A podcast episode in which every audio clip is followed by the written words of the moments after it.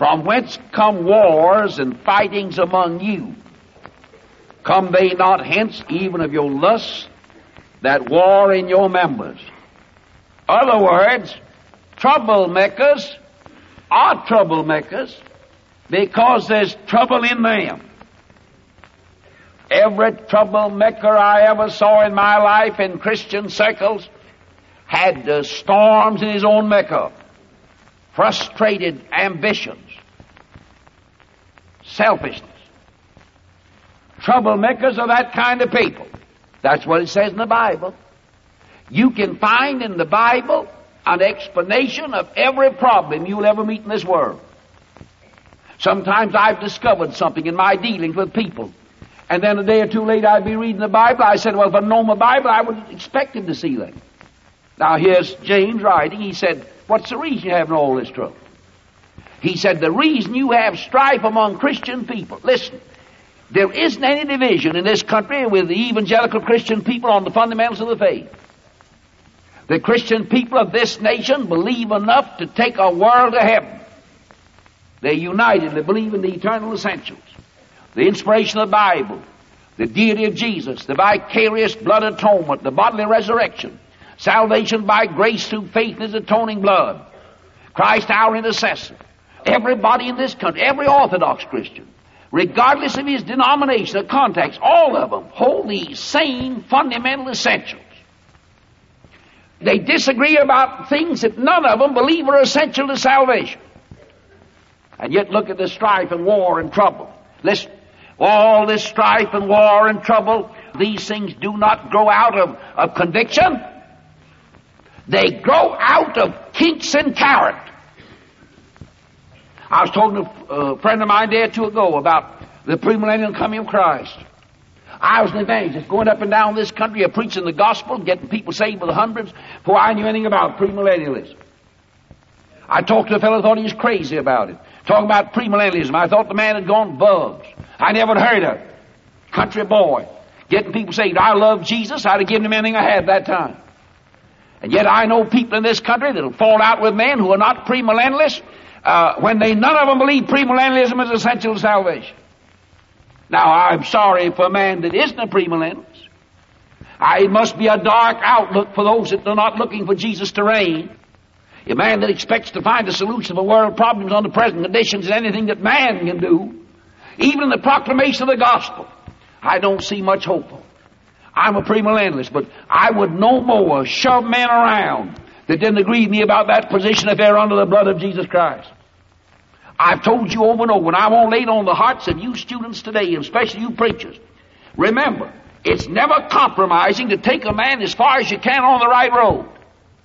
Compromising is taking a fellow any distance on the wrong road. It's not compromise if you can't take a fellow with you as far as you've gone. It would be compromising to take him on another road away from the way you go. You know, if Christian people would just use their heads and have sense, don't try to take every fellow all the way through with you to start with. You know, I came into the blessed, glorious truth of the Lord's coming, the pre coming of Jesus Christ, from reading a sensible book written by Dr. G. Campbell Morgan. Never shall get all the wild stuff I heard of a man that uh, talked to me like they were crazy. I never heard of. One day I read a book from Campbell Morgan, approached it kindly, in a constructive Christian way. And I read that and saw it. And light that came into my sky where there'd been darkness. And I saw the thing, and there he was. I'd like to say to you young preachers, when I'm all preaching, I tell them I'm a premillennialist. Don't dodge it. You don't have to dodge any truth. Sensible men don't want you to dodge what you true. If you've got sense and you're a Christian and you're a gentleman, you can stand up most anywhere if you're a conservative Christian and tell them what you believe without friction if you do it right. Unless you've got some old nut in the audience that's disappointed in his ambitions or something to go out and say, you know, I don't like that way. Now, James explains the whole story. There isn't any reason why the evangelicals of America at each other's throats. They shouldn't be that way. It's wrong. All the trouble is, is frustrated me, conceited men. I know some men that talk about conviction that have a big head, and that's all the matter with them. And you know we are facing that peril today, all over this country. Division, strife. And there's enough evangelical, listen, there are millions of Christians in this country, evangelicals, who have never bowed their knees to false gods. They never have done it. They're true, good old saints of God scattered around. They listen to all these voices if they were just led along right. You wouldn't have all this trouble. Now James says, what's the matter with you? All this trouble. Try to put something over. Try to do the big thing. Said the trouble's with you. Trouble isn't with the fellow beyond, it's with you. Like a fellow one time, man told me about, said they uh, wanted to have a big violin and a little violin, a bass violin and, and a small violin and a choir. Has some music. Good old fellow had his prejudice against uh, an instrument in the church. The preacher said he got up and preached, and people were saved that day. Power of God was there. The old official church member sitting there in the audience. And he got through, after all the people were saved, he didn't see a convert. He didn't see anybody saved. He wasn't looking at that, he's looking at fiddles. He's against fiddles in the choir. So he rushed up to the front and said, You know, I don't believe in that business. Said the devil's in those fiddles. A big devil in the big one and a little devil in the little one. There were redeemed men and women wiping the tears from their faces. This preacher courageous said there's no devil in that big fiddle or that little fiddle. Said there's a big devil and a little devil in you. That's all the matter. now listen. It doesn't matter whether that man bleeding a violin choir or not. If he walked into a service and saw the power of God come down there and people saved and the man preach the gospel, he might have sat back there and said, you know, I, I wish they wouldn't have a fiddle up there. But maybe I'm wrong. God's here. Gospel's been preached. People have been saved. Maybe, maybe it's not so bad. I wasn't reared like that. But you know, I saw that fellow saved. He didn't see the fellow saved. I know some of our evangelicals in this country, you could have a thousand conversions in a meeting and see men go out saved on fire for God. And if there's one little word used, contrary to their theological concepts, and you don't state it like they state it, they'll start a row in the community. That is not of God. That's of the devil. Now let's understand. Here's your explanation. It's all in you, he says. Now let's go ahead. Ye lust. yeah. Ye want some. You ain't chairman yourself. You didn't have the big job. You're sore. You're just sitting back there in old grouchy attitude ye lust. And have not. You didn't get what you wanted. You suppressed. Somebody ignored you when you wanted recognition. Somebody didn't salute you and call you rabbi. Jesus contended the same ground. Ye lust and have not. Ye kill and desire to have and cannot obtain you can't go places. You can't get there. You can't have what you want. Now, I'm not interpreting this here technically right here. I'm applying it. I think it's a deeper meaning here than maybe some of us ever realized. Yet ye have not. You have not what you want. And there are two reasons. You didn't pray. You asked me. All the matter with you is you're an old lustful, mean, miserable, good for nothing fellow that's got trouble in you. And that trouble made you fight, stir up strife. And you could have had what you ought to have had if you'd have asked for it. But you'd split a church. You'd raise stand about it fuss about it, stir up strife, don't like so and so. We've had students in Bob Jones University sit down here and hear one little announcement or some little something that come up. that they knew nothing in the world about the inside uh, reason for it. Walk out and make a mountain out of molehill. One of our fellows came here the other day and told me something had happened here that he criticized. Asked me to forgive him. Said, I just didn't know what I was talking about. Now, people do that because there's something wrong in them they ought to get over. Young people, I've told you over and over and over again, and God help you to listen to me and let this stick. A good man is always a reasonable man. And these unreasonable people, they are just twisted inside. That's in the Bible. They're troublemakers. Yet every church in this country's got somebody in there giving them trouble. There's hardly a Christian organization in this country. You go up and down this country and find these Christian organizations all over America, and in these Christian organizations you've got technical troublemakers that go around stirring mess. What they're fighting about isn't worth fighting about. Absolutely non-essential nothing as far as its consequences are concerned. I heard a preacher preach one time on the premillennial coming of Christ. And he jumped on everybody in that room but didn't agree with him. He raked them over the coals. And there were good men sitting all around me. Never read a book on the subject, never heard it discussed.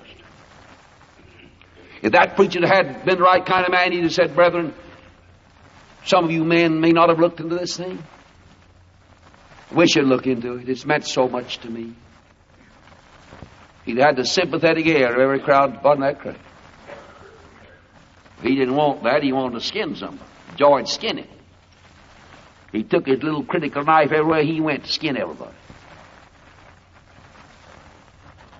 It's a curse of this country. Now, the two things, by the way, I just got where I was going to start today. I didn't mean to stop along here, I just meant to get out here. Now, listen. Ye have not because ye ask not. Ye ask and receive not because you ask amiss. You don't ask, and when you do ask, you don't ask right. He says that's what's the matter with Sounds so simple, doesn't it? It's not complicated. God says you want something, ask it. Go out and tell God what you want. You have access to it. You're a Christian. You're born again. You're redeemed. You're under the blood. You're a child of God. You don't have to call up over the telephone and ask God if you can come around and see Him at a certain time. You can walk right up and do your own talking. You don't have to call on a priest, a preacher, Virgin Mary, a saint, or a machine of any kind. All you have to do is walk up and go to talking. In the name of the Son, Whatsoever you ask in my name, that'll I do. Just go up and ask for. Walk up and say, Father, you don't have to spend an hour asking him to put you on praying grounds and pleading times, like the old saints used to do in the country. I never shall forget as long as I live. I told you in days gone by about the old country prayer meeting. Good old saints, God bless. Get out and say, We've come before you in the humblest manner we've ever been taught, on bended knee. We've done all we shouldn't have done and done nothing we should have done. Forgive us our sins of omission and commission. They go and tell God maybe five or ten minutes all that God knew about him. Wasn't necessary to tell him everything. Should have told him before they got there. They'd get up there and on and on, and, and then after a while they'd ask God for a little something, close up the prayer, world without out, and amen. I got converted in the country. Went out this meeting. They called on some of us new converts to pray. I was a little boy, a little over there. And the fellow had pretty good sense, you know. He started us young. He called on me. I started like the old saints. Come before you now this matter we've ever been told on bended knee.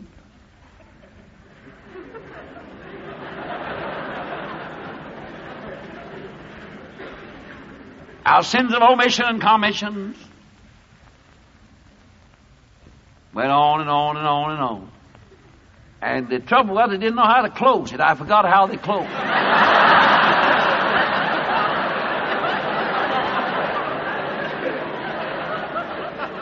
so I started over again. and the second time, I prayed for the widows and orphans. I neglected that the first time. Widows and orphans. The distressed and the oppressed in mind and body. That was the other grace.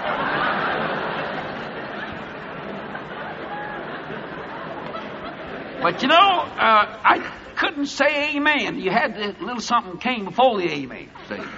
And I forgot what it was. So I started on the same trail and came back again by all the widows and the orphans, the distressed and the oppressed in mind and body in the humblest way you'd ever been told. And after a while, I knew I couldn't keep going on all day. So I stopped between a widow and an orphan and said, Amen, God.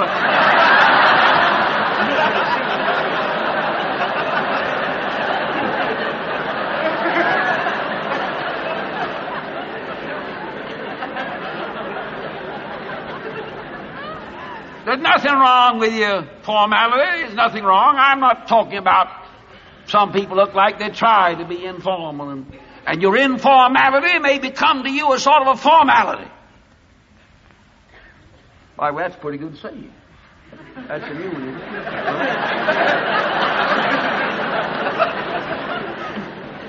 Make a note of that. Don't even forget it. I'll say it on radio sometime. I have to have, I have to look out for those things on But you know, Listen just a minute. You don't have to be so formal around Almighty God. Thought I had a little child come up and climb up my lap. Say, my dear father, I am so wonderfully delighted to climb up in your arms. And uh, I would like to, uh, uh, I would uh, humbly beseech you to please uh, give me five cents to buy me a little candy, which I greatly crave.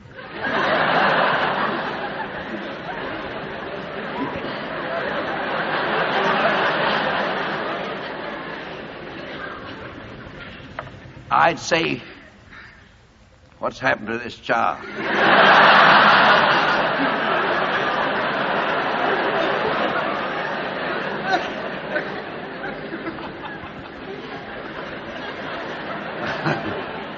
A little child runs up and says, Daddy, can I have a nickel? I'd like to have some candy. And the father said, Well, honey, Daddy would like to give you some candy, but you know, that's not what you need right now. And I'm a better judge of what you need than you are, but if it's something you need and ought to have, you can get anything I've got. Listen. If there's anything on earth that you need and ought to have, you can ask God Almighty for it and get it.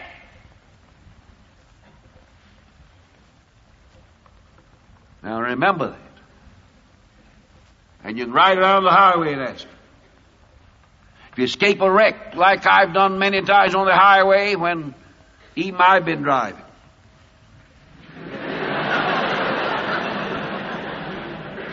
And uh, uh, some fellow almost run into you, and you'd say, Thank you, Father.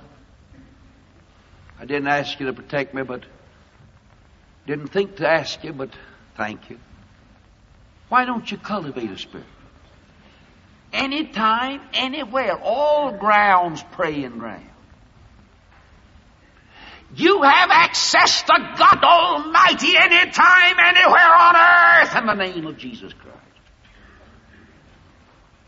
And the reason your life's so empty and frail and powerless and dead, the reason you're always in trouble and all twisted, some of you, is because you're forever and eternally going on and separating prayer from the ordinary routine of life. Pray without ceasing. I will that men everywhere lift up holy hands Everywhere. Everywhere. All the time. Now here's what he says. Said the trouble with you, you'd have been straightened out if you'd been looking up to God and looking around at all this trouble. You'd have got what you wanted. That is, what you wanted was right. Listen, God won't give you what you want unless what you want is what's best for you. You may pick it up some way from the hands of the devil what you want. But God Almighty doesn't give men what they want when they're humble, faithful, trusting children of His. Unless what they want isn't what they ought to have. A father or mother would give a child what the child ought not to have. Is a weak parent. Now he said here, trouble with you, you just don't ask me. You know, pose this banker down here and say, whenever you want anything, just come down and ask me. You'd go around here without any shoes on. Pants all patched. Socks done. All you got to do is go down here and get it. You ought to be in a bad fix. And that's where you ought to be spiritual. That's where you ought to live. You, you're not entitled to it. You can break the bank, but you can't break God Almighty's bank. If you broke his bank up in heaven, he could start another one. You can't, listen, you can't exhaust his resources. He's no banker. I read a psalm one time. Somebody wrote it who was broke. Depression came on condition. And he says, The Lord is my banker, I shall not want. Nothing wrong with that. I shall not want anything I ought to have. Now, I said, the only trouble, you just don't ask me, that's all. You just don't ask me. Well, somebody said, Well, I did ask you, but he said you didn't ask me right. No child comes to you and says, Can I do so and so? So so and you say, Well, now, honey, ask me right. I'll give it to you if you ask me right. Now, he says here, I'll give you what you ask for if you'll ask me right. Not enough to ask. Not enough to say, God, do this, do this, do this, do this. Why do you want God to do it? He says the next verse, ye ask and receive not, because you ask amiss. What for? You want to consume it on your lust. Lord, give me some money. What for? I just like money. Money's nice. I just like to have a lot of fun, spend money, have a nice car, nicer than somebody else.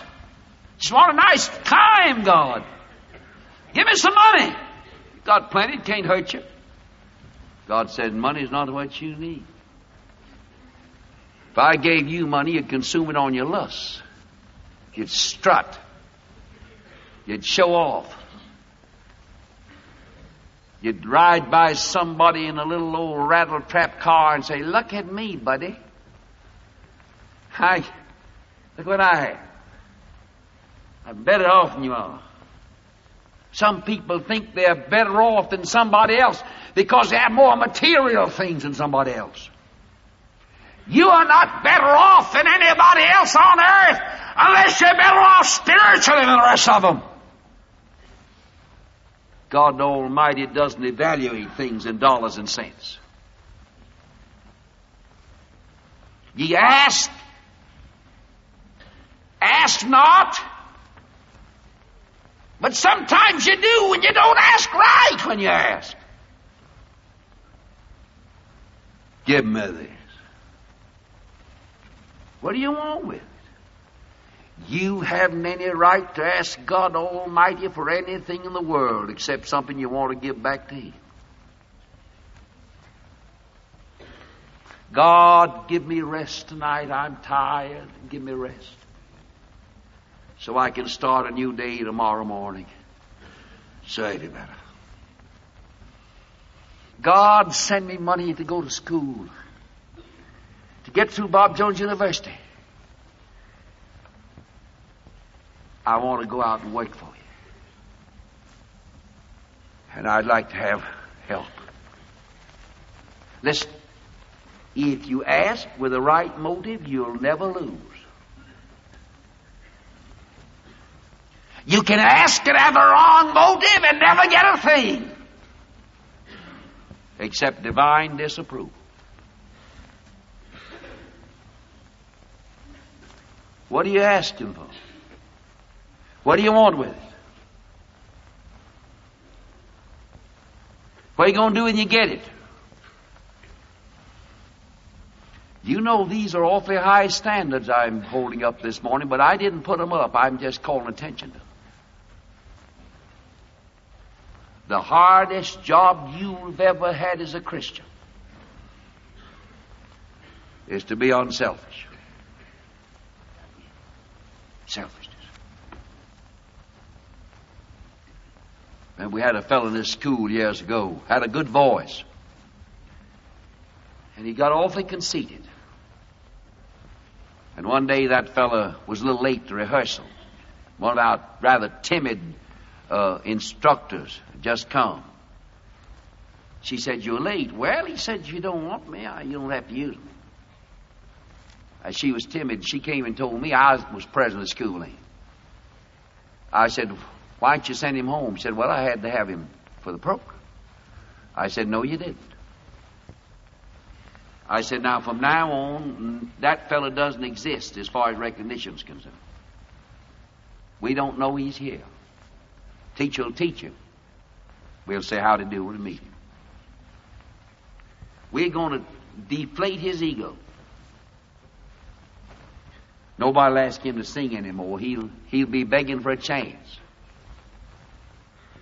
Two or three months went by. Nobody knew he was on the campus. He was the best singer we had. But you know, that's not the, we don't operate that way. We'd rather not have any singing. I can take up the time talking.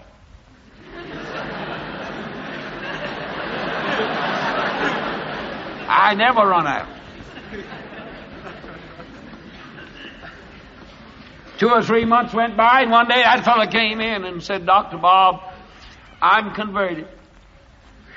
I've been cured.